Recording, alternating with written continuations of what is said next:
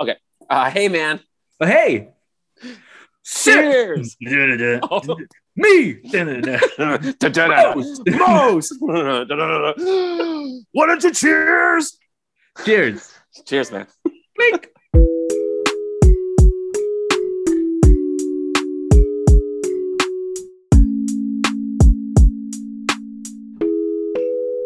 Sip. Me. Me.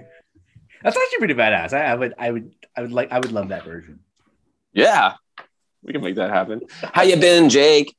Doing okay. Uh, well, welcome back. Welcome to season three of Sipping Memos. I'm Jake. Yeah. I'm Elliot, and this is the show where Jake and I talk about 90s uh, radio rock and electronica over beverages and mostly talk about movies and stuff and shit like that. Uh, uh, uh, what, what are you sipping on over there, Jake? So I tried trying something new this week. Um, I stopped at the liquor store and picked up a four pack of Elenita sparkling mezcal pineapple jalapeno. Uh, uh, I don't know if it's like a seltzer, but kind of like a seltzer. Okay. That sounds similar to my spicy ranch water, which I'm sipping on again. Oh, you can't go wrong with the spicy ranch water. It's like my favorite. I don't know why. It's like so deeply refreshing to me. 100% agave, lime juice, jalapeno. Uh, that's, that's just where I want to be. I don't know. You gotta have that agave. Totes, my goats. How has 2022 been so far for you? Um, it's been all right. How was your New Year's? It was good. Uh, low key. Um, Yeah. Meaning we just watched Loki on Disney Totally. Plus the entire time. Mine was pretty Hawkeye. E. Oh. nice. You know, I was hoping for a real uh, Falcon Winter Soldier e kind of night, but you know, Oh boy, all the uh, racial tensions and political intrigue. I don't know if you want that for a New Year's Eve. okay. like the best kind of night. Um, no, it, it was great. We um, my fiance got me Simpsons Monopoly uh, for Christmas, so we played Huh? Simpsons Monopoly. With, And you didn't and you didn't break up. Uh, the marriage is off because you played Monopoly together, right? That's like the IKEA of board games. Dude, I've never played Monopoly without getting in a fight with someone. really? it was like a family it destroyer. was it Like, was uh it was no, we it, it was it was a lovely time it was um the the pieces were like uh favorite simpsons characters i was um kang the alien um, Oh, nice. it was a blast and um we kind of like realized it was like a minute till midnight uh last minute oh, because uh-huh. I, I, I just happened to look at look at my phone and was like, "Oh my gosh, we got 45 seconds left," and so it was one of those things. Um, but it was great. How was yours? mine was all right. I hung with my family for a bit earlier in the evening. Then I boogied out of there and and came uh, back to my lovely complex and saw all my friends here. And we kind of we shot Roman candles into the pool and uh, and stayed up way too late. I, uh, and and a friend and I hung out and watched Four Rooms at like four in the morning. Have you seen Four Rooms, dude? What is this? Um, it's- Tim Roth is the bellhop for this hotel, and there's four different rooms it goes into, and each it's like a it's four different stories, and each story is directed by a different director, including Quentin Tarantino, Robert Rodriguez, and uh, two others. But uh, so each room he goes into is like a different story. And it's all kind of wacky and wild, and it's like hilarious, and also it gets a little twisted and violent and all that. But it's it's very, very good. I recommend. oh, it looks like it takes place on New Year's Eve. it's a New Year's Eve story. Yeah, which I had forgotten. It was like legit four in the morning, and so like we stayed up way too late. But like, uh, yeah, I've forgotten it's a New Year's Eve thing. So it's like the whole night. It's all one night, and he's counting down to the New Year's Eve moment. Um, it's pretty cool. And Tim Roth is like doing this like really like you don't you never you never see him in a comedic role really, but he's being very like Jerry Lewisy and like uh, uh Peter Sellersy and stuff like that. It's just it's very good. Very cool. Madonna's in this too. Oh, Madonna's in it. She's one of the witches. When she go, he goes into a room and that there's like a coven of witches that are doing this thing. It's very interesting. Yeah. I gotta add that to my list. Um, speaking of speaking of movies, Yeah. uh, how are you liking Shutterbox? Sorry, Letterboxd.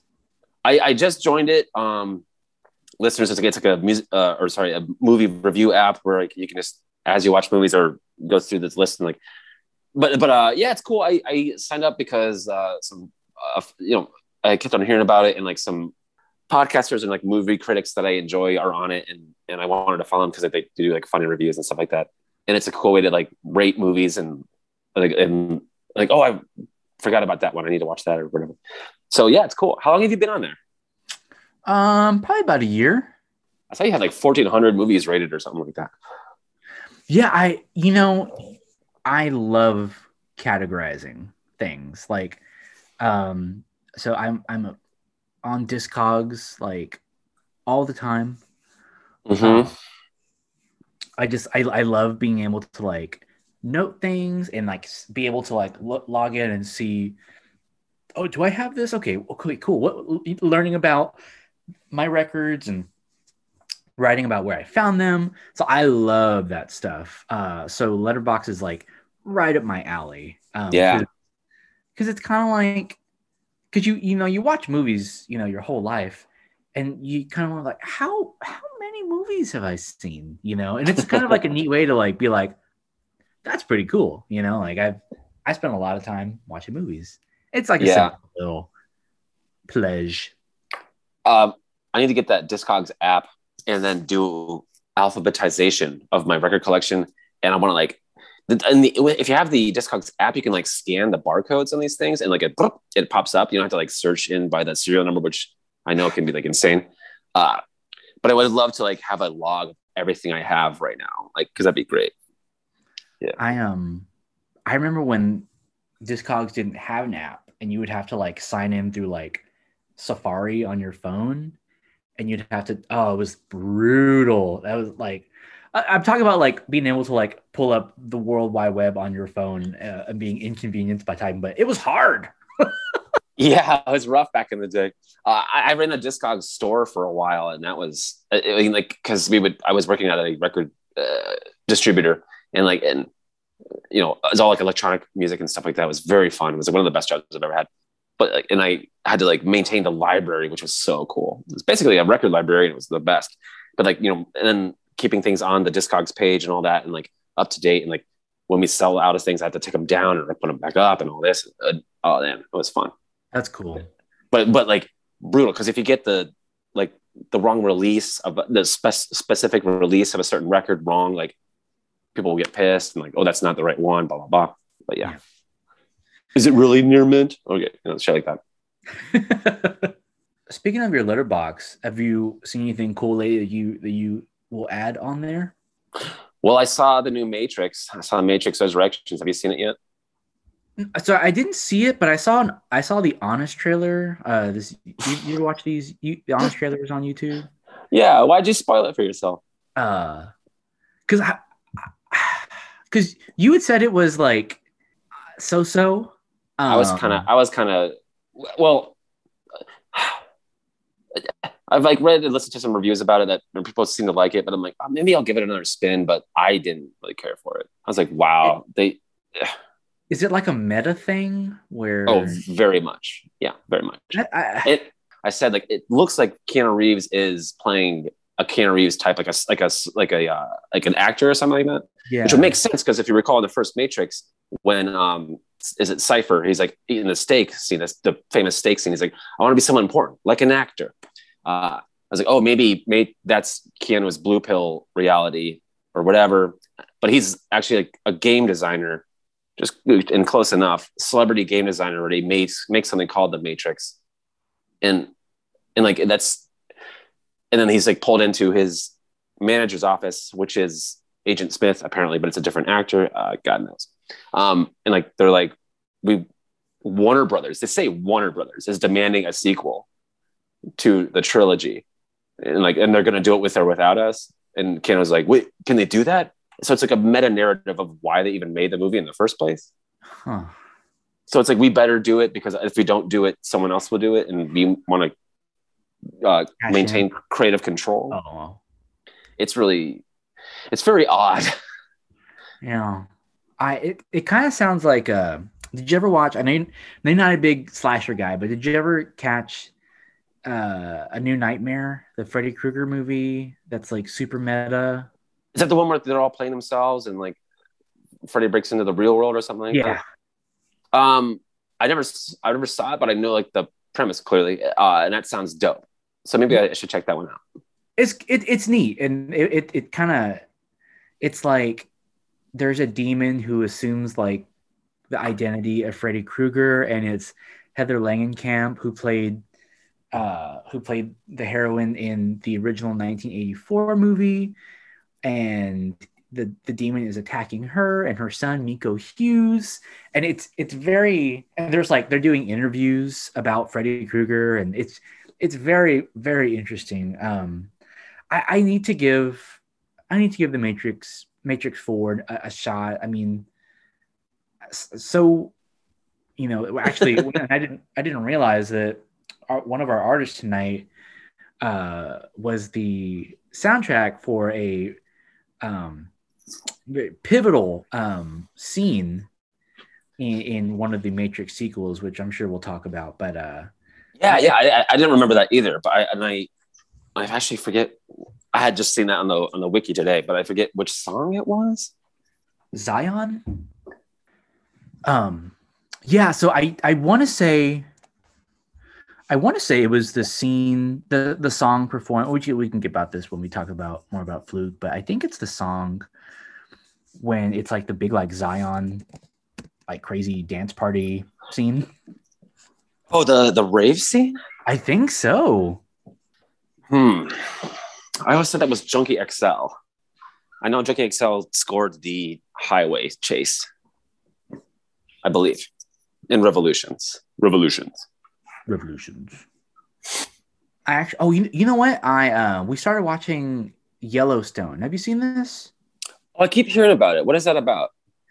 it's uh so it's kind of like it's so it's Kevin Costner um Oh. and uh he's it, it takes place in Montana so it's like beautiful and he owns like this like he owns the biggest like ranch in Montana and like the the government and like contractors uh and like a tribe of um Native Americans are trying to like come in on his like on his land and like build like condos and like build like highways through it stuff like that. And so it's like it's Kevin Costner like trying to like fend for his land. Um but it's like super super i'm not doing it justice uh but it's like super violent um and like really intense. So it's just like a bunch of like crazy cowboys like killing each other. Uh Oh.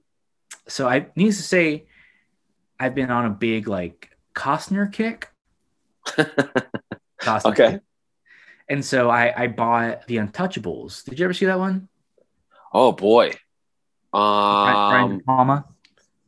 De Palma. Uh, I don't know if I have seen it actually.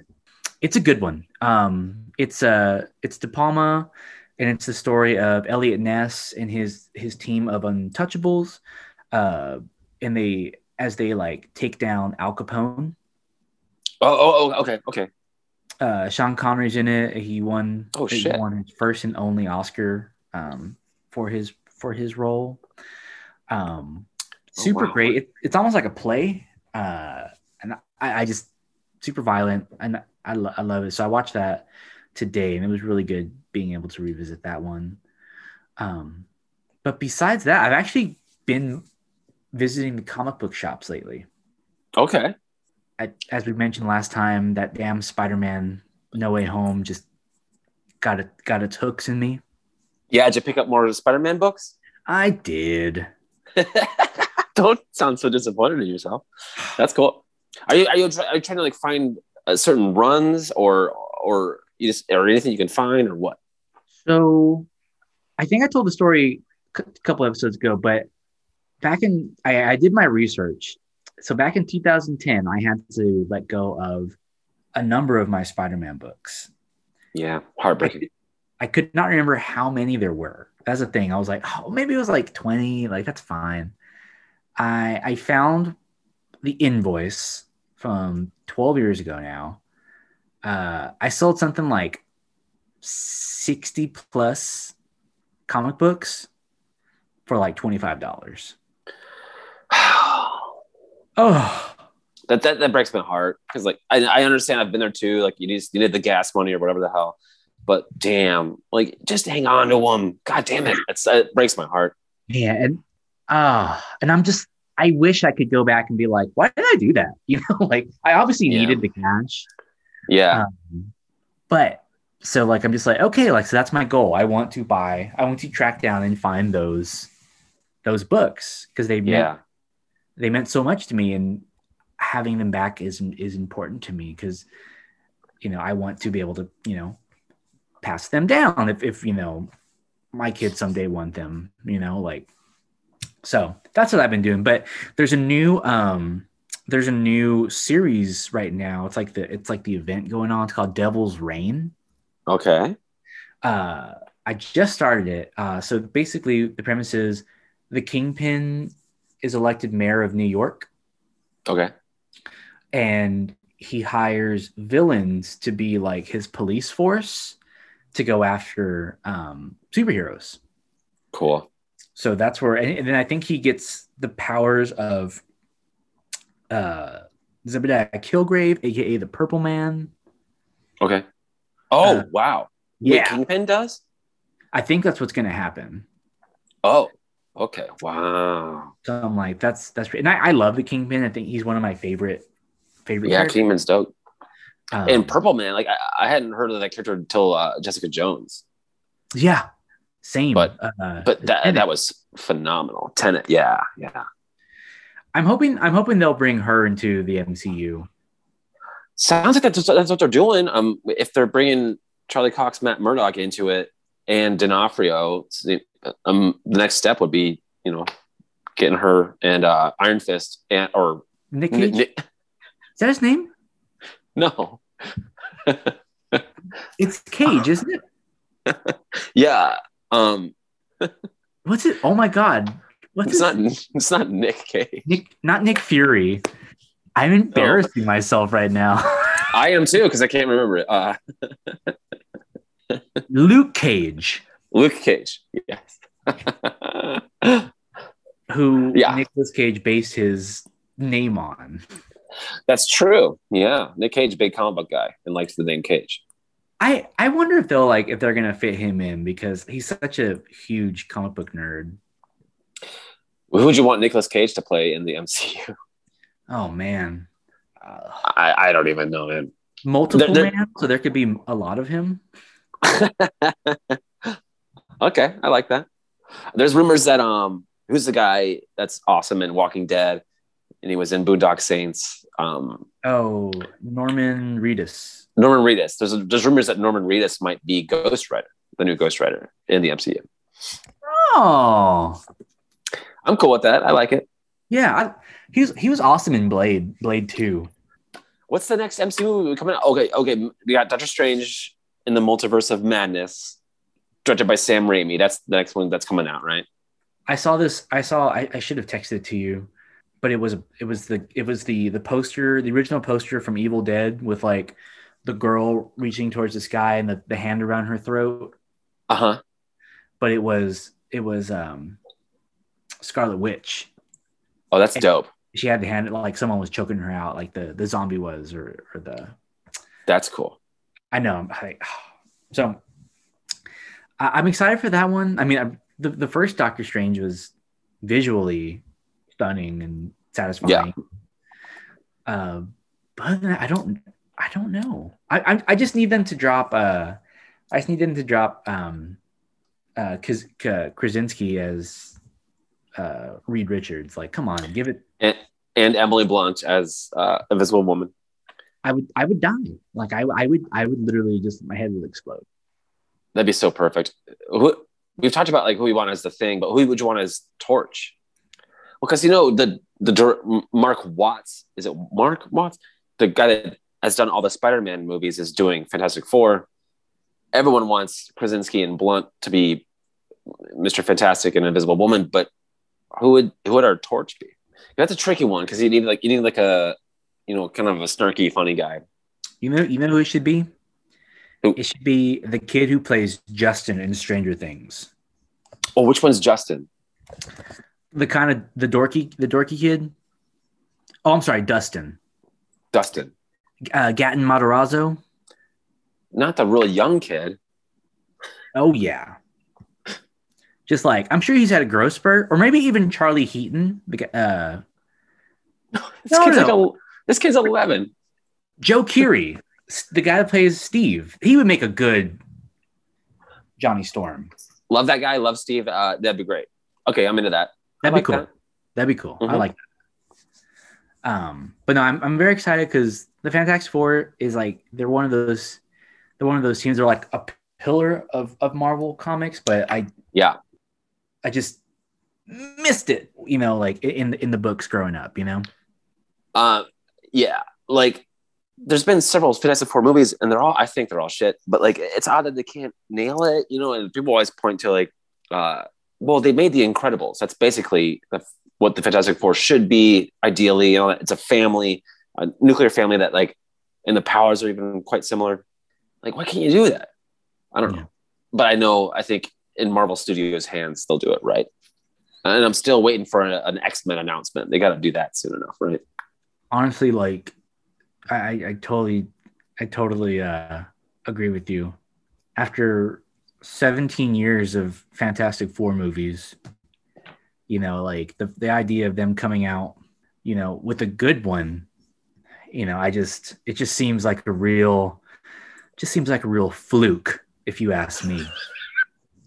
I couldn't hear it in your voice, but you I were was trying to I was trying to hide my smile. you know, you were you were grinning ear to ear as you were looking and trying to remember the name of the band. God damn No. it! no, I was I was looking up to make sure I didn't make a make a jerk of myself. Why? Because because because you would have gotten the name wrong. No, because I would have gotten like the meaning wrong. Oh, the meaning of the word fluke. yeah. I've been calling Pantera Slayer all week with my friends because I'm like, oh, do you guys like Slayer? I, I, I have to listen to Slayer for this podcast that I do. Um, but I'm like, oh no, shit, it's Pantera. oh, but anyways, here we go. We go.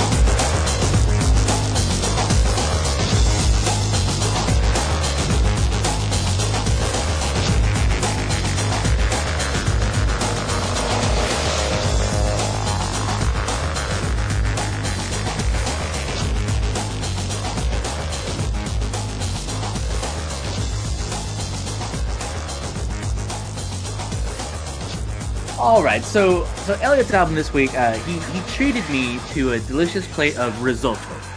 I sure did. Named after the dish. The album Risotto by Fluke. Jake, what'd you think? So this one, I enjoyed it. Um, Oh, don't you dare. don't you dare break my heart. No, it was good. Uh, so this one came out. It was good. Your voice went up. I don't like it. We're done here. End meeting. No.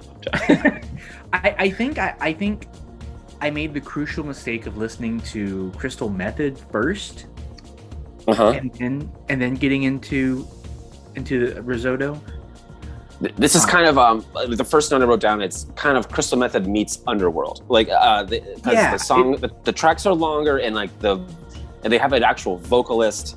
um, unlike Crystal Method, and it and the lyrics are similar to like what Underworld's Karl Hyde does with the kind of um, stream of stream of thought, stream of consciousness kind of stuff.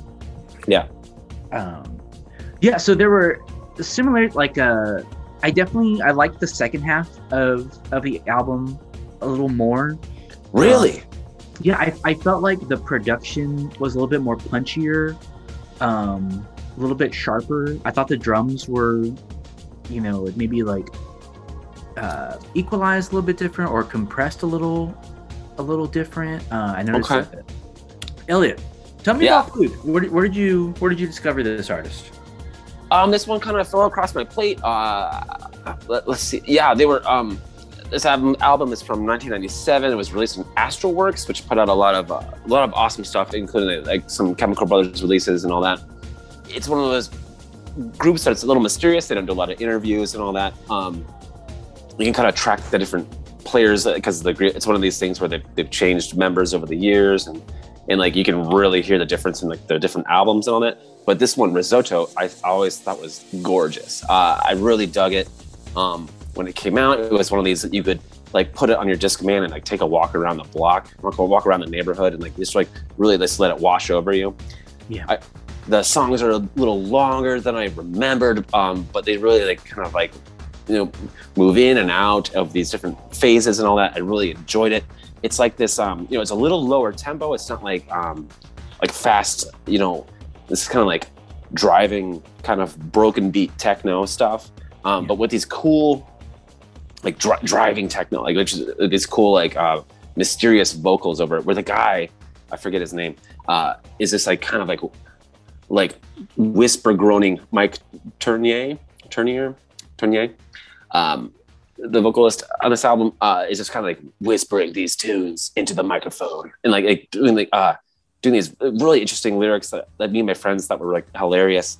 King Kong in can on a date with Spider Man. Dan there sitting there scared by killer teddy bears. Uh, I still have them. one of the one of the lyrics I uh on the opening see on the opening Absurd. The opening check is absurd. um You didn't like it- absurd or atom bomb? I did like I did like absurd. Uh one of the I think it was absurd, but one it sounds like he's saying anybody have the iPhone 2. Like I, that's what I was hearing. Like it was Anybody got the iPhone too? No, he's saying anyone with a heart votes love. Anybody with a heart votes love. I was hearing anybody with the iPhone 2. Yeah, because it was sponsored by Apple. Anybody with an iPhone too. But then I was like I was like, "Oh, this thing came out in 97?" Whoa! How not ahead of the time? You've got to buy an adapter, facial recognition. Uh, no, no, it isn't.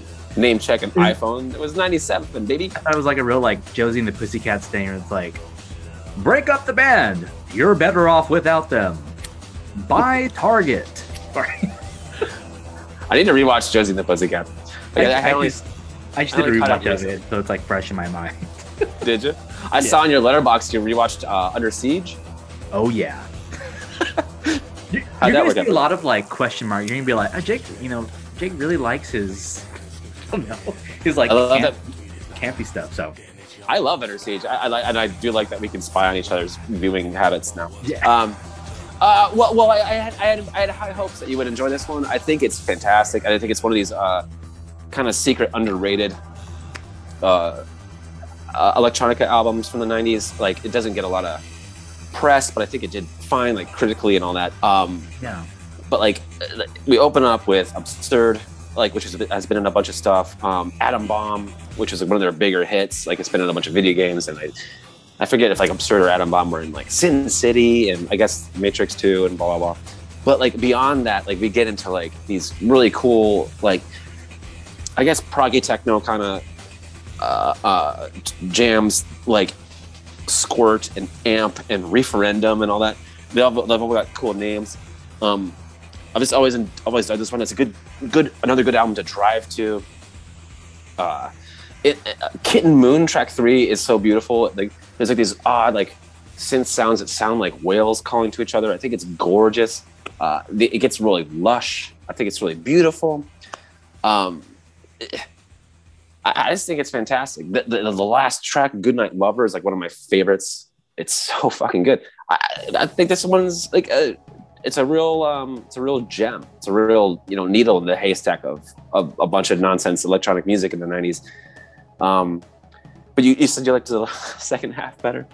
Yeah, you know, and you know, and it's not, and it's not taking away anything from from the album because it, it is a very it's uh it's warmer. Uh, it if, if that makes sense. Like the that that first half especially, it's not as like punchy.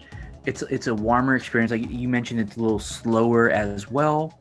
Um, and that I that's I think that's the perfect way to to describe it because listening to to like Vegas um, by Crystal Method, you get like the opening track is like Trip Like I Do, and it, like it just kicks into that.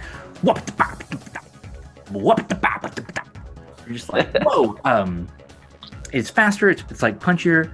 This is a this album is a lot more.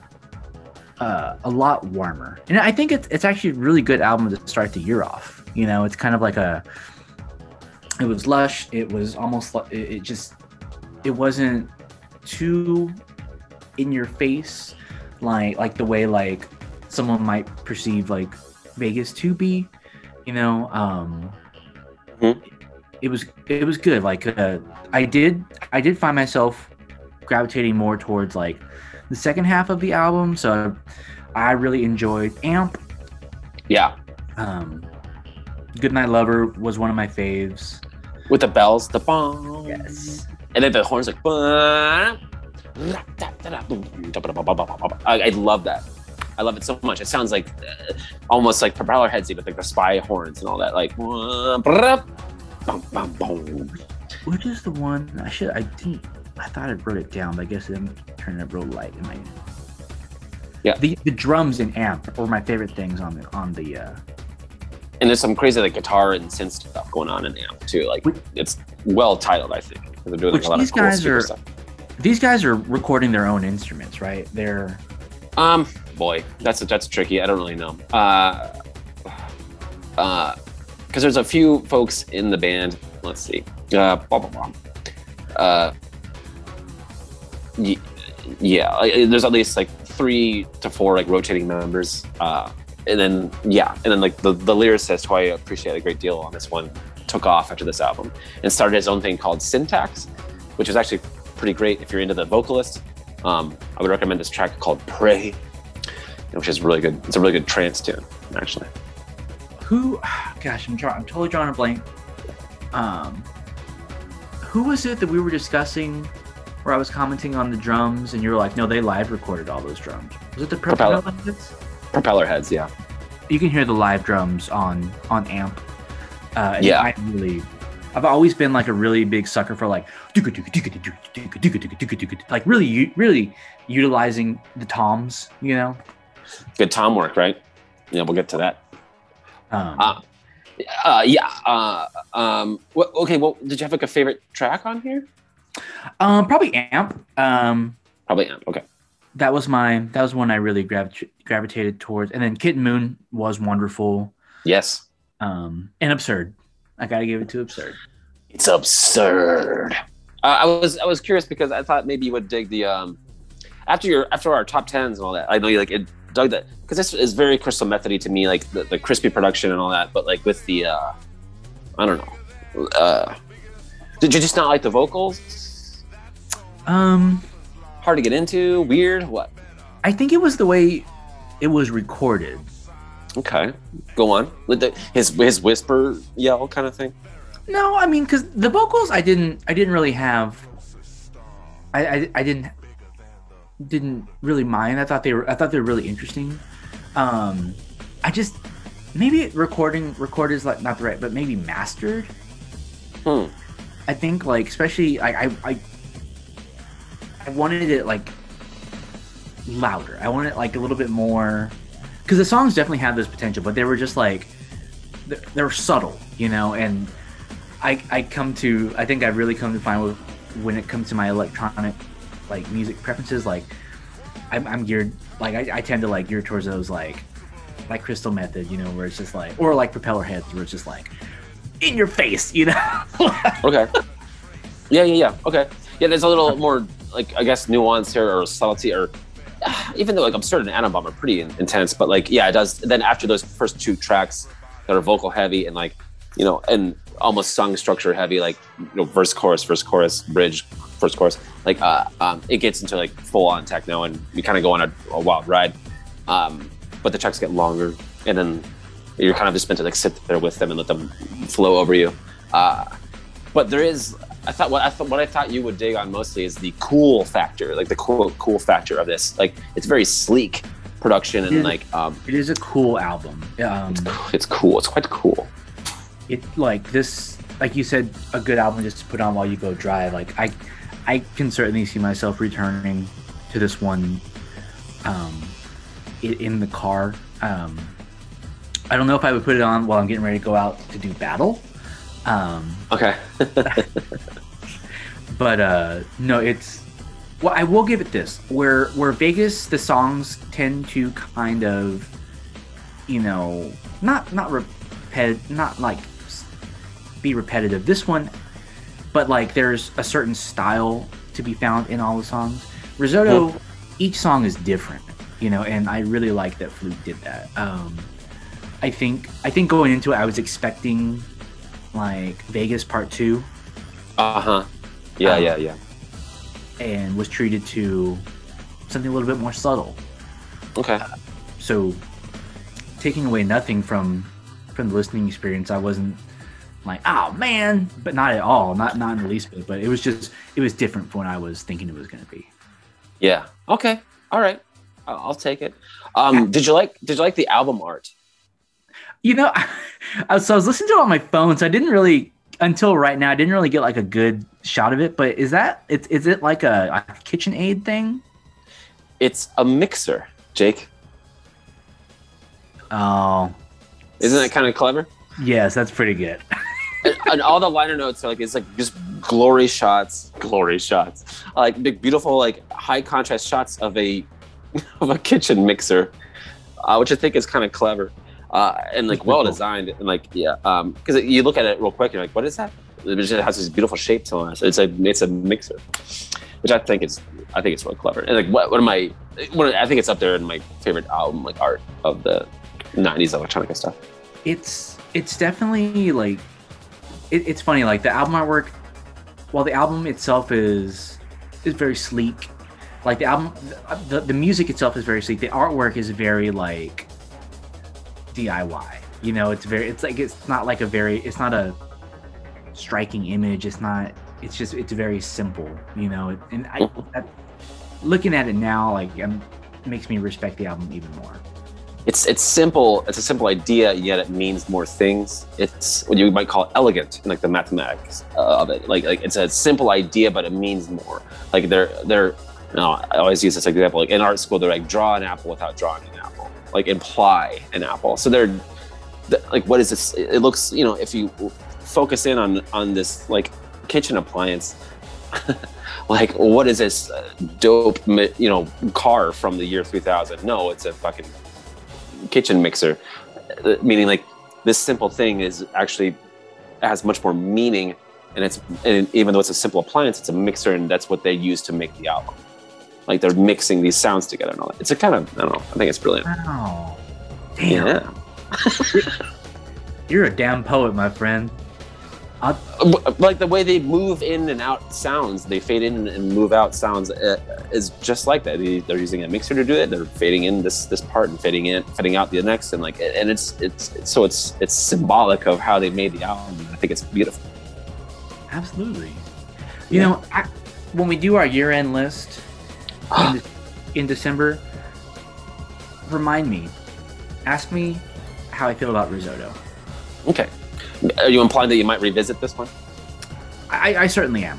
Yeah, I okay. because I I made I made the fatal error of going into it expecting, you know, like one thing. uh-huh. Expecting this or that yeah. Yeah. is it because i said oh if you liked crystal method you'll enjoy this? Yeah okay. Okay. Well I, I, I, I I realize that it's a dangerous because that makes sense to me. And even you, when you pulled it up on your Spotify, it was like suggested albums or related searches. Yeah, they were like number one. Yeah, so that that makes sense to me, but but if you, it's not, it, it's quite different. Uh, But I even appreciate that you can uh, uh, contrast the two. If you notice the difference, then we're doing something right here.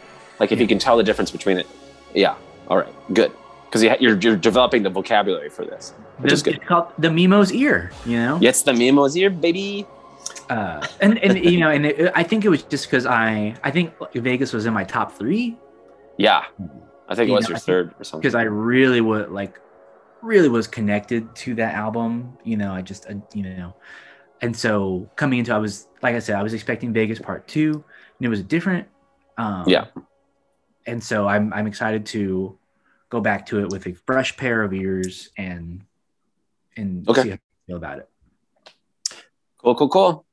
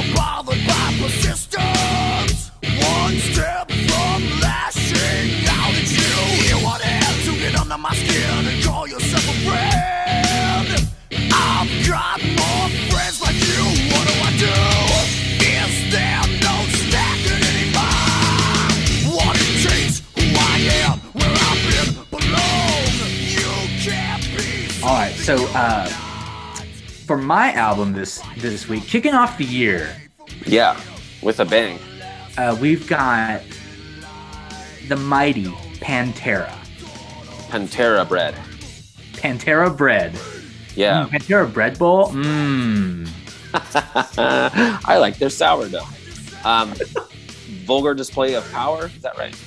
Um, yes, vo- celebrating its 30th anniversary this year. We got Pantera. That's right. In Yeah. February. Vulgar display of power.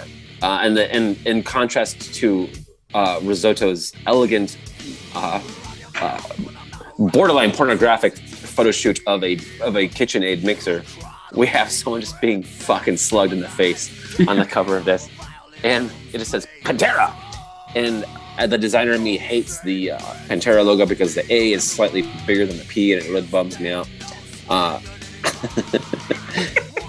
And then they go they go from a scratchy sans serif Pantera to uh, a, a decidedly serif red vulgar display of power with a backdrop.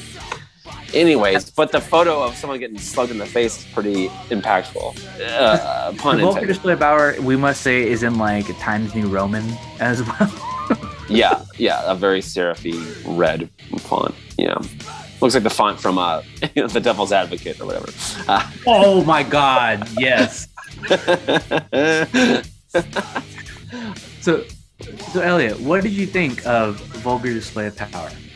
Well, I popped this one on to give it my spin for the with my Mimo's ear, and uh, it took me on a trip, man. Um, woo! Uh, like, like we start off and we're we're just, just kind of kicking some ass. Um, Mouth for War, I guess, is the first track. Um, I had heard Walk before. I had heard Walk. That was the, The- one. I, that was the one I thought you you would. that that uh, I guess trudgy march metal like da, da, da, da, da, da, da, da, da, da, da, da.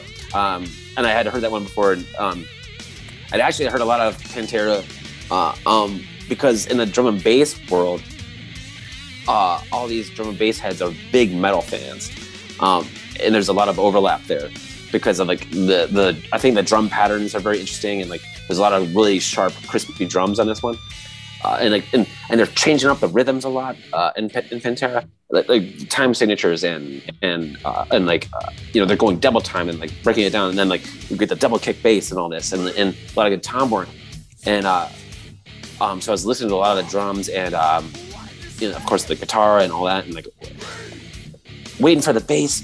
Could have heard more bass. I think the production was th- threw me a little bit, um, but not not. But it didn't um, didn't stop me from just headbanging in my apartment and like and walking around. Uh, really enjoying it. Uh, wh- when, when did when did you first listen to this one? So Pantera was cool. So aside from having like possibly like one of the cooler band names Yeah, out there, Pantera, that just kicks ass. it kicks Um, some ass. Yes.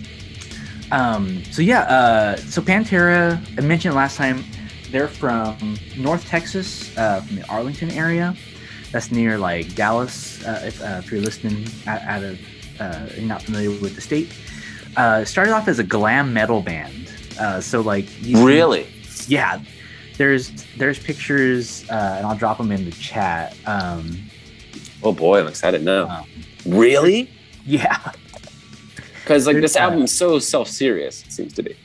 these guys like they were 100% glam metal. Let me see, copy image. Oh wow. Oh my. So so these guys were, you know, teens, early 20s, heavily influenced by by, you know, bands like Van Halen, Black Sabbath, you know, so they had, you know, the spandex, they had the big teased out hair. Uh they, A lot of a lot of a lot of leopard print. yeah. Wow.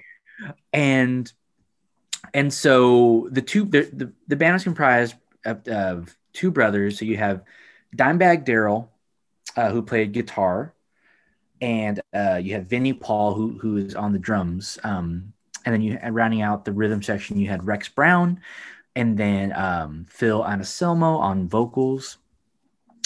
Um, so really I, I feel like the creative forces behind the band were, were Dimebag and and Vinnie. So these guys they started, you know, shifting their musical taste to more more hardcore, more punk influence uh, bands like uh, Metallica, who who at the time was playing thrash. Um, Yeah, yeah. I, I, I was I was listening to this one. Sorry to sidebar you. Uh, no, it's okay. I was I was like, what? Because I heard a lot of Metallica in here, and to my untrained metal ear, but like, when did Master of Puppets come out? And I looked back and I was like, '86. Yeah. So like years before this one. Yeah. So they were huge Metallica fans. Um, and so they decided to change change their sound. And uh, with the album that came out before this, you had Cowboys from Hell. Um, Okay. Came out in 1990, so two years before this one. They started like working on this like it's, they call it like now it's called groove metal, hmm. which is which is kind of like slow down slow down riffs. I think Pantera really like really pioneered, you know, really aligning the bass and the guitar on top of each other. Yes. So, you know, as as badass of a guitarist that Dimebag Darrell is, and I think as of right now, Dimebag is the greatest guitar player that we featured on the show so far. Oh, wow. Okay, bold. Like even even surpassing Zakk Wylde um, from No More Tears, uh, Ozzy's album, who is a huge, you know, Dimebag uh, collaborator and and, and fan. Um, so, where did I first listen to Pantera? Um, 99.5 Kiss in San Antonio, uh, a radio station I've talked about at length and Mhm. wrote about. Um, they played they played this love One of my favorite tunes. standout track. Uh, Yeah. and I remember being really blown away by the, the like ping pong vocals. You know, like Mhm. You take this love, this love, child, love, war. Yeah. You know, and Yeah. when I was like a teen, like a preteen, probably when I first heard it, I thought that was the coolest thing ever. It's that call and response, like, oh, this is the audience's part to chant back at the Yeah. band and all that, which is, I can't imagine going to see a Pantera show in 92 and like losing your goddamn shit. Chanting this love, which would Oh. be dope. Yeah. And so that's where I first heard Pantera. Did you ever did you listen to them much before this, or just from in passing? in passing, like I'm a, you know, um, the metal that I've like gotten into, like I really dig. I'm, I like me some Metallica, um, and and like I could never.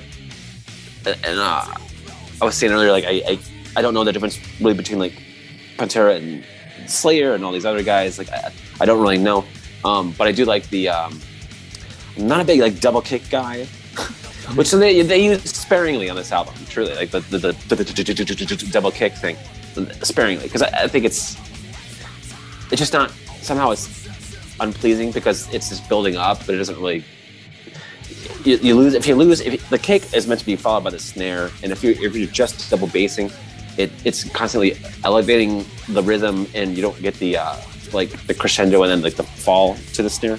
Yeah. So it's so there's something like that doesn't please my ADD weird rhythm brain about it. But um, so I had I had gathered uh walk. You know, I think I'd heard that one, but other than that, nothing off this album have I heard before. Um, and like so they're kind of in like the the the the muddy depths of my metal knowledge, so I don't really know them too much. I I I I kind of just know Metallica. Really seems to be.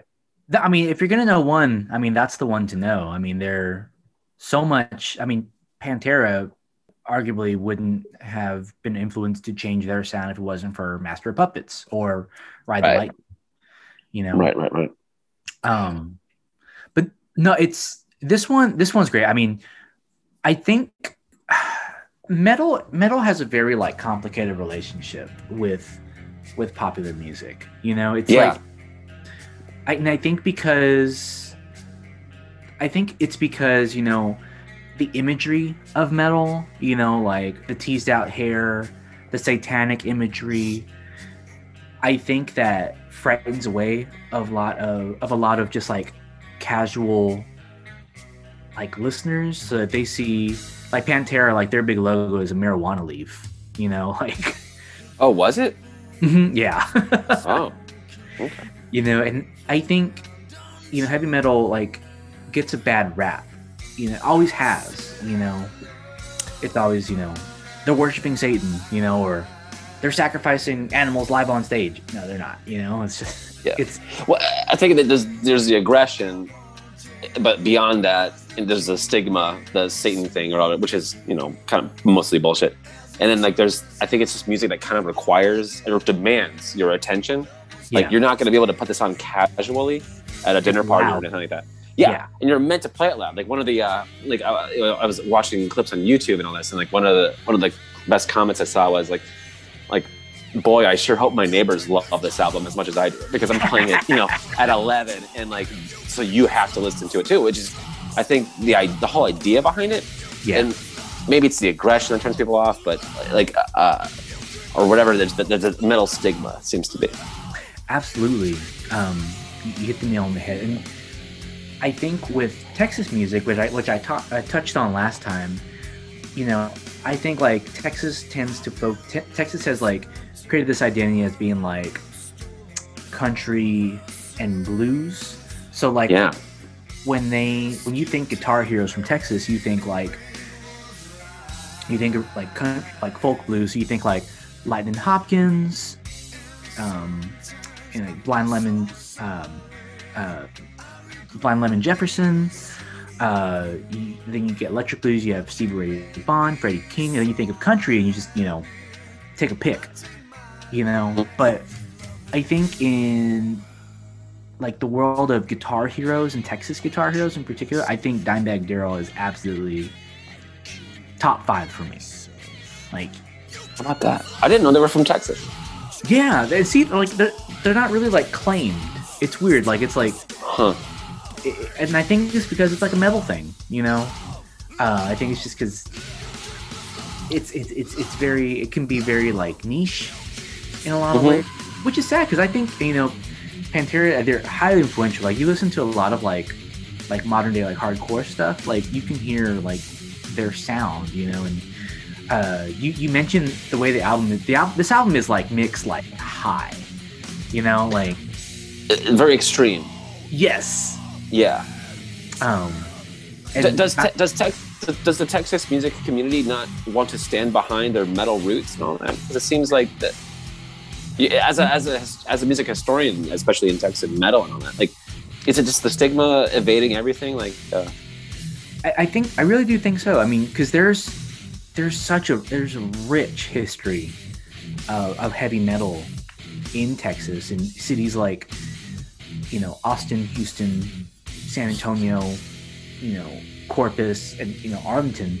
Uh, I did. I remember speaking with someone from San Antonio, and, and I asked them about Pantera, and I think it, it's because there's they're from they're so far away. Like Dallas is like a whole from where we are in Austin. Dallas is like three and a half hours. From San Mhm. Antonio, it's you know nearly five hours. So it's a whole other world. You know, we're like- quite quite spread out. Yeah. I, I do think there there's a very real missed opportunity uh, for for metal history um, throughout the state. You know, because there's there's been some really like really special, really influential movements that have happened, um, and they tend to just kind of like not be acknowledged, which is which is unfortunate. Um, Is there another state that gets like the metal glory? Like Florida or New York or some bullshit? Florida. I would say Florida, especially Florida. with like death, death metal. I, I I was reading I was reading a book called Lords of Chaos, which uh, uh, it's about like the Norwegian black metal scene, Yeah, Uh, yeah, yeah. and I've, I've heard stories of that shit too, man. Which is pretty. That's Talk about talk about Satan worshiping. Like they get they get pretty hard over there, man. that's yeah that that that's like a whole like way of life. Um, but and I always like to give in the authors' names. Forgive me, um, Michael Moynihan and Didrik Soderlind. Um, they were they were Lords of Chaos, and in the book, they talk about how death metal can be traced back to two cities. Hmm It's like, it's like someplace in like Eastern Europe, Okay. in Tampa, Florida. Tampa. Yeah, Wow. and it's they're two you know opposite you know parts of the world but yeah like metal really i guess was embraced is embraced in florida um yeah and i, I think that's that's really interesting so i if, if we're gonna talk metal i would say definitely florida Interesting. That's so weird. I'm kind of from Florida, and it, it sucks ass. But like, uh, there is a pretty big metal uh, scene there. Uh, about the production, can we talk about it? So, so uh, listening to this, like, it, it sounds a little, um, you know, it, it's certainly loud and uh, maximized, but extreme, like parabolically, where like the lows are very low and the highs are very high. Especially in walk, like the, the snare made me like flinch. Like, um, yeah like which is fine um and then like the the vocals are over here and, and I, I can just i can just like i can very uh, i was able to very much very much hear the production and i was like kind of longing for a bit more reverb which is odd like because like the vocals have some reverb but the, but nothing else does. The the guitar like the fuzzy guitar is like right there. 100% maxed out in the mix and then so is that snare. It's like hitting you. And then the vocals have a little reverb like oh i'm like oh okay they're just not in the same room. Like like what, what how high is the ceiling in this room? Like i wanted to be able to hear that talk about like room noise and stuff like that. Like i, I kind of wanted it to be a little more I want it to be i don't know. I'm not like giving i'm not about to critique this album's production but like i just wanted to hear this album live truly. Yeah. like i wanted to hear it in a in a hall with fucking metalheads losing their shit. There's um there's some good live recordings like on Spotify that I would totally recommend because I t- this, I totally understand what you're saying. It's a hot album, you know, like so like Dimebag was like famous for playing solid state amplifiers. So guitar amplifiers, you have solid state and you have like tube. tube Um, right Tu- tube uh, was tubes have the reverb Tubes are known for their warmer tone. Yeah, warmer tone okay Yeah. which a reverb on a like a reverb on like a like a Fender Silverface amp. Mm, you can't beat that. That's like love it it's it's just it just sends chiv, sends, shivers down. wow cut cut cut We'll Take it cut that. Chins blah, blah, blah, wow Was one more time this time with feeling sends shivers down your spine. You know, like, oh uh, solid amplifiers not so much. They're hot. They're they're gainy. They're known for their like uh, high output, and it's it's not a very personally it's Oh. not a very like desirable guitar tone, Okay, but it's what made Pantera Pantera. got it. So they're like they're using like uh, maxed out amps, like to get like just like the fuzz, the idea of these notes, but like they're not too worried about like you don't like rarely do you hear like a string plucked, and until you get to the their frankly lesser like ballady tunes, but like it's just like they just want tone, Gah, gah, gah, gah, gah. like they just want that. Is that kind of what they're going for? Yeah, I think they're really they're just going for that. They're pushing that crunchiness, that high Crunchy. output. Like Yep. and that's I mean that's what people come to. I know per- personally, me. I mean, it the I feel like Dimebag's tones. Um, they they certainly uh, certainly like become a little bit more warmer in their following albums, like Far Beyond Driven, and then after that one, uh, The Great Southern Trendkill, which are both really good. Um, and the, the, the, I feel like they add a little bit more bass to his guitar tone. Yeah, it's very treble heavy. Yeah, uh, I was thinking back to like in the in the eighties and nineties, like mastering e- equalizers for for metal, where like you like peak up that high, so it rips your ear your eardrums out. But then like there's the bass there. I, I wanted more bass, and maybe my headphones are shit. I don't know. I wanted more bass on this one. There's not a lot of it to be found on this one, so I, I, I Oh, true. yeah like there's it's really just that high high gain uh guitar that that Dime really like really pioneered and I really like that he you you kind of get we're talking about like Texas guitars I really like how especially like in Walk which that's that's the big one on this album you know and, and Yeah. for- rightfully so the song Rule Spec. Yeah. Uh, the guitar solo. Did you hear like a little like little like country flair in the guitar the, the guitar solo? I suppose a little bit. Yeah, yeah, yeah, yeah. and what's so neat is like you watch you watch videos and I if, if the listener hasn't picked up on it yet, I'm a huge Dimebag Darrell like stan. I, I just Seems to be. absolutely just I, I always really loved him um and you know just watching him play live like he just it just looks so just like it's nothing you know but the things he's doing are like virtuoso level guitar where it's just it, it, it really it truly is like um it truly is just like such a such a treat to have even because we we've sadly lost Dimebag. Oh no. Yeah, he he passed uh, in 2004, and uh, we lost Vinnie a couple years ago. Um, so Rex and Oh. Phil are the only surviving members. Um, so Hmm. it's it's really a treat to have so many videos of him playing because he, he just he just it, Yeah. no, it just it just looks so natural. And if you're gonna watch watch a video, I would totally recommend watching um, watching the band perform their song "Domination" off "Cowboys from Hell." Uh, in Russia, they're playing for like one million, uh, one million Ru- uh, Russians. Uh, opening for Metallica, actually, um, and it's just the most kick-ass five minutes like you can you can imagine. It's just really cool. So, um, Where where does where does Pantera um, place in like your metal Hall of Fame? Like is I I put I put them in top ten. well like, who's above and who's below them? Uh, if they're not, they might make the top five. Okay, so we're we're talking mid list then. What about like in Texas? In Texas, I definitely would argue that they're the most well-known Texas metal band of all time. I'm not I'm not asking about well known. I'm asking about your opinion. Like what? like- my opinion. Hmm. Well, or maybe like uh, opinion plus like influence and blah blah blah. Like because I really don't know my hierarchy. I just know my Metallica. That's about it. But like where on the list on the spectrum of metal um, importance is uh, Pantera compared to your Slayers and your Metallicas and your uh, whoever the hell else?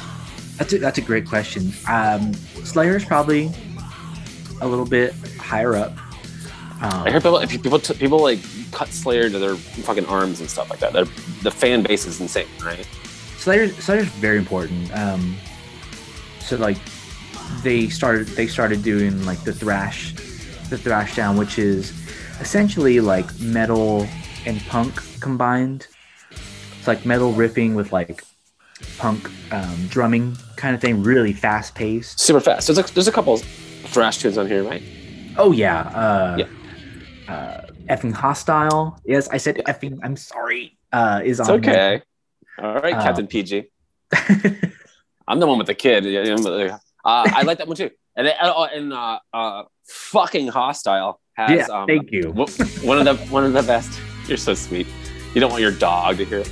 Uh, has one of the best uh, one, two, three, four uh, I've ever heard in my entire life. Like, like, oh yeah, we're going. I'm like, we're into it. Where's that fucking track three? Like, woo, we're getting into it. F- Track four. Okay. Um, yeah. One, So- two, three, four. And then, so talked about this love. Um, the one I know that like the ballad stuff is is kind of like hit and miss. But what did you think of Hollow? Um, I thought Hollow lived up to its name. Not a fan. Uh, there's a couple tracks on this album that sounded like they were recorded at a very different time, and, and uh, even years later, and it sounded like they was they were in a different room, and like and like, well, if you're gonna be stripped down and there's no ceiling and you're right in my ear, don't make the whole album like that. And then some of them, they're doing these. I didn't like the ballady stuff. I didn't like the you know the. I guess every al- metal album has to have a ballad in it, but I don't know. I don't like those rules. But like, and this one kind of, uh, like I was immediately turned off by Hollow until I started getting fucking rock and rolling or metally and all that, which I had done. Um, but like, yeah, uh, I really liked uh, "Live in a Hole" Um, just because like the drums were insane and like like and like, like uh, just the way the drummers like switching up the tempos and all that, which was which was great, great, great, great. I always thought Vinnie's drums sound like he's like. It, I don't think anyone's drums sound like him. Like I feel like they're just like he's not even hitting drums. He's hitting like like tin pads a lot. Mm, mhm. Like, uh, um, They're quite metallic. Yes. Yeah. and I think I think that just speaks to you know Pantera really just trying to be the most like extreme sounding um, group out there and Yeah. the cool thing is like I think you can like you can trace Pantera from to like a, a Texas band like a, a Texas guitar band like ZZ Top you know they both had that swagger Okay. um, Yeah. Billy Gibbons, the guitarist from ZZ Top, is known for his uh, pinch harmonics and his squeals, and that's all over this album. Um, and so I would, if you were to do a tour with like, Z, well, I mean, we've lost you know multiple members from both bands. But Yeah. if you were to have done a tour, I think that would have been absolutely epic, and I, I would have been there in a heartbeat. Uh, um, ZZ Top and Pantera. Oh yeah, It's just a guitar gasm. but yeah, it'd just be like a just like 100% just guitar night. It, I would 100, I would still be there for it. Excellent. But yeah, well, I'm, I'm glad you I'm glad you enjoyed Pantera. I thought it'd be a good album to like really just like kick the ear in the ass and just really Yeah, we're starting off with a cool, a cool uh, amuse bouche, I guess they call it, or like a little palate cleanser, but like also like we're getting into the intensity of it, and like uh, I dig it, dig it, man. Um, it's definitely one I will return to because I feel like I didn't spend enough time with it. I hope you return to Fluke uh, as well, but like um, uh, Fluke requires like a glass of wine, you just sitting down and considering it. But like, but but Tara, like I want to listen to it. Um, I want to listen to it like really loud on a speaker with people and like see how people react to it. Like they, I think that's the magic here. I think it's I think you're you're totally right, and I think it's what like draws a lot of people to to metal is like that camaraderie you feel when listening to totally badass metal music with your friends, and you just be like, oh shit, you know? Yeah. we haven't even talked about the, the, the, the lyrics, like, because it's it's almost like a manifesto about like how unjust is this world, and like and like let, let's fucking fight back and all that. Um, and like, and also like, I don't know, the idea of a bunch of long-haired metalheads chanting "respect," like, what does it mean to me? R E S P E C T. Like, like I love that. Um, and and because like the, the the the messaging seems to be, you know, besides this love, which is awesome by the way, but it's clearly like a broken-hearted, you know, kind of love tune, like love hurts kind of thing. Um, it's more like the messaging here is like, why can't we get along? I'm just like yelling at each other, which is kind of awesome. And yeah, like of course you'd be upset that we're not getting along, and I think it's poignant. So, You know, you just kind of blew my mind uh, when we when we started our experimental electronica rock and roll band. yes, We need to do some. We need to do a set where we somehow start off with Aretha's or um, Pantera's "Walk," and then we Oh. do we mashed them up. "Respect" and then Pantera's "Walk." Oh man, Like you can do like R E S B C walk. walk. R E S B C walk. That news to me. I mean that'd be Listen. badass. listeners, do you see what just happened? Listeners, we just had a breakthrough with Jake. He's realizing what DJs do, and he's getting it. You see how I'm stretching those ears? He's getting it. Yay. He's putting it together. Don't fake clap. All right, That's my Zoom clap. It's gonna because You gotta do the Zoom clap. I know it spikes the mic and all that. Yeah. uh, well, well, thank you, Jake, for giving me uh, Pantera, Pantera bread. Thank thank you. And uh, get it with clam chowder. It's great. You know. Ugh, clam chowder. Oh, you don't like clam chowder? I don't like. I don't like fish soup, dude. That's hurtful. What? all right, all right. So My what do you- father you was fish soup, What, what do you got for me next week? dude. I don't even know. Okay, today I I, I re I redid my list. Uh, I have thirty albums on the on the ready. Uh, I do better when I play off of you, but if you want me to go, I can go for our next episode. I don't know. What are you thinking? Where, where's your vibe at? Where's your head at? I I know the band I want to do, but I don't know the. I wish I had like a greatest hits. Honestly, Don't Uh, do greatest hits. That should that should be Oh. illegal. that's Truly, don't do it. That's the one rule. Yeah, I don't like that. I don't like that. We can do we can do you can do compilations. You can do DJ mixes, but I, I don't think we should do greatest hits. Isn't that a cheat? That's a cheat. That's a cheat. Okay, okay, okay. I think I got it. You want to go first? Then it helps. Yeah. I'll, I'll dive in first. Okay. Okay, I, I I think I'm just gonna do this one. I'm gonna. I want you to be excited about it, though. You want me to go first? Will that, will that ignite you more? No, I, I- cause I got. I, I've been. I've been thinking about this one because there's so, so many of their um, so many of their um songs I like are from different albums, and I'm actually going to be um, uh, breaking Sip and Mimo's uh, ground, new ground on this one. Oh, what do you mean? What is that? What could that possibly mean? Here we go. Okay. Okay. Uh, all right. So, um, n- next week's episode uh, Uh-huh. is is a band that I've been listening to a ton of lately, uh, and I think they're, I think they're one of those like I mentioned like last time about you know one of those '90s bands. Like, why haven't you talked about them yet? Like, they are the '90s. Um, Oh. and Okay. I'm actually kind of I'm doing something a little different this time. This is a live album okay.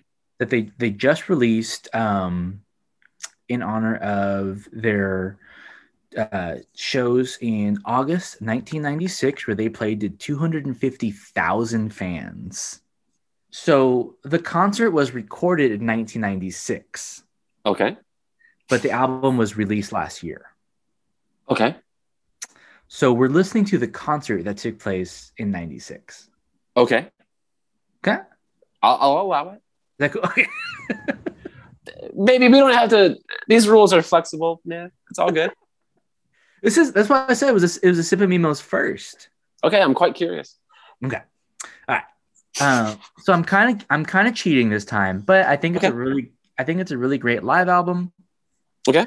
and it's by a band I've been listening to a ton of lately. Um, I'm really excited to to have them on the the, the podcast. So I'd like to welcome the, the Gallagher brothers, Noel and Liam, Oh wow. uh, from Oasis, uh, and we're going to be talking about Knebworth, 1996. Knebworth. Uh-huh. Oasis Knebworth. Uh-huh. Uh-huh. Knebworth. Oh boy. Oh, there's a film. Mhm. Should I watch the film as well? I don't know if it's streaming. I don't. The Drafthouse had it playing, and I wanted to go so bad, but I'll go with yeah. you, man. if it's still streaming, I'll look it up. I would love to. I, I've been wanting to see it. Okay, cool. Well, you know what I'm gonna do? You do a live album too? Yeah. Ooh. Okay, this is gonna be cool. And- Fantastic. Um, okay, so okay, um, and this is also bending the rules a little bit. In October 2007, or sorry, uh, October 2001, um, uh, an album with a live recording called Alive 1997 was released. It's by a band called Daft Punk. Welcome back to the podcast. Welcome back, We look, Daft like a bunch of like we look like a bunch of like seals like playing. All right, Alive 97. This is this is one of those albums that's honestly been on my radar for a long time. um i worry it's going to be a lot of homework stuff revisited um but it's but you're going to get to listen to them for 45 50 minutes nonstop um playing their jams and like and like mixing them together and stuff like that and it's going to be a beautiful taste of what how this music is meant to be listened to like it's meant to be overlapped and continuous and you're not supposed to stop dancing the entire time so that's awesome So it's it's like one on, on Spotify, it's one song, but 45 minutes. correct Wow. yeah, it is a set by Daft Punk. You seem bewildered. That's that's freaking cool though. yes, it is quite cool. Yeah. It's a live recording of them in 97. I wanted to get to do like what's the story, Morning Glory, or Mhm. definitely maybe, but there's songs that I love on both that I'm just like, and and they're all on this live album. Um, Okay. And the Gallagher brothers are just so so charismatic. They're just so good. Are they aren't they fucking like dickheads? They are. They are. They're so funny. Like Sorry, effing dickheads. I hope you didn't hear that, Jake's dog. Mimos is a family show. Her name is based off an alcoholic beverage. I know what are you talking about. All right, Pantera. Well, I think right. I, now that we've got we've got our assignments, I think that's going to do it for Yes. episode one of season three. Yeah. Welcome back, everyone. Uh, it's going to be an awesome year. It's going to be back in the it's going to be back in the Sip and Mimo studios. Yes. Um, Ellen, I know Ellen and I have gotten ex- a lot of exciting things coming your way this year. So thank you for listening. Thank you for coming back, and um, excited to start lay, laying some stuff down. Lay it down. Oh, Jacob.